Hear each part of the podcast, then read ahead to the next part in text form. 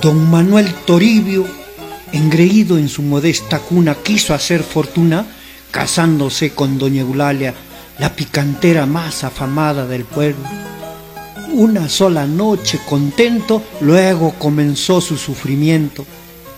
Ya salió el lucero, hay que lavar las chombas, a las tinajas primero, tenéis que cargar el agua, hay que llenar la paila para cocinar el guiñapo para la chicha. Ahora, ¿con qué vais a atizar la teje? No hay leña, guano ni capo. Corre a buscar también un brazao de alfalfa más que sea. Esos conejos se van a comer entre ellos. Las gallinas están picando el guano.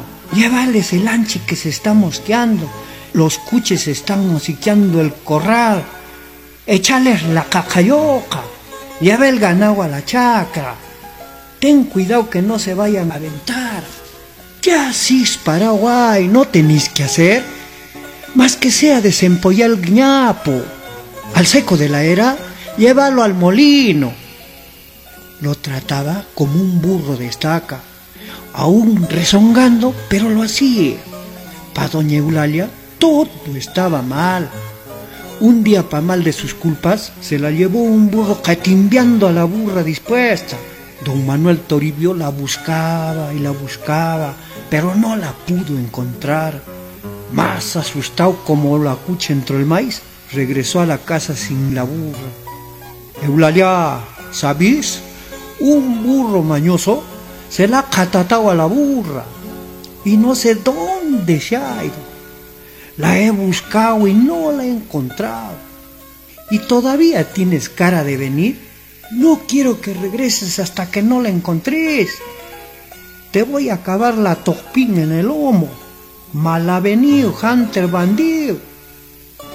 Como no la pudo encontrar, ya no volvió a la casa.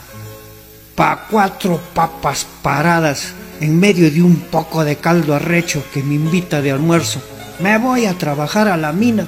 ¿Qué le voy a estar aguantando tanto a esta señora? A los pocos días, doña Eulalia comenzó a extrañar a su marido. Dicen que por las tardes se subía a lo más alto del cerro y lo lamentaba con su enternecedor sentimiento. Manuel Toribio, venite. Ya la burra apareció en la raya Guaranguillo, Manuelito, compañerito, vení.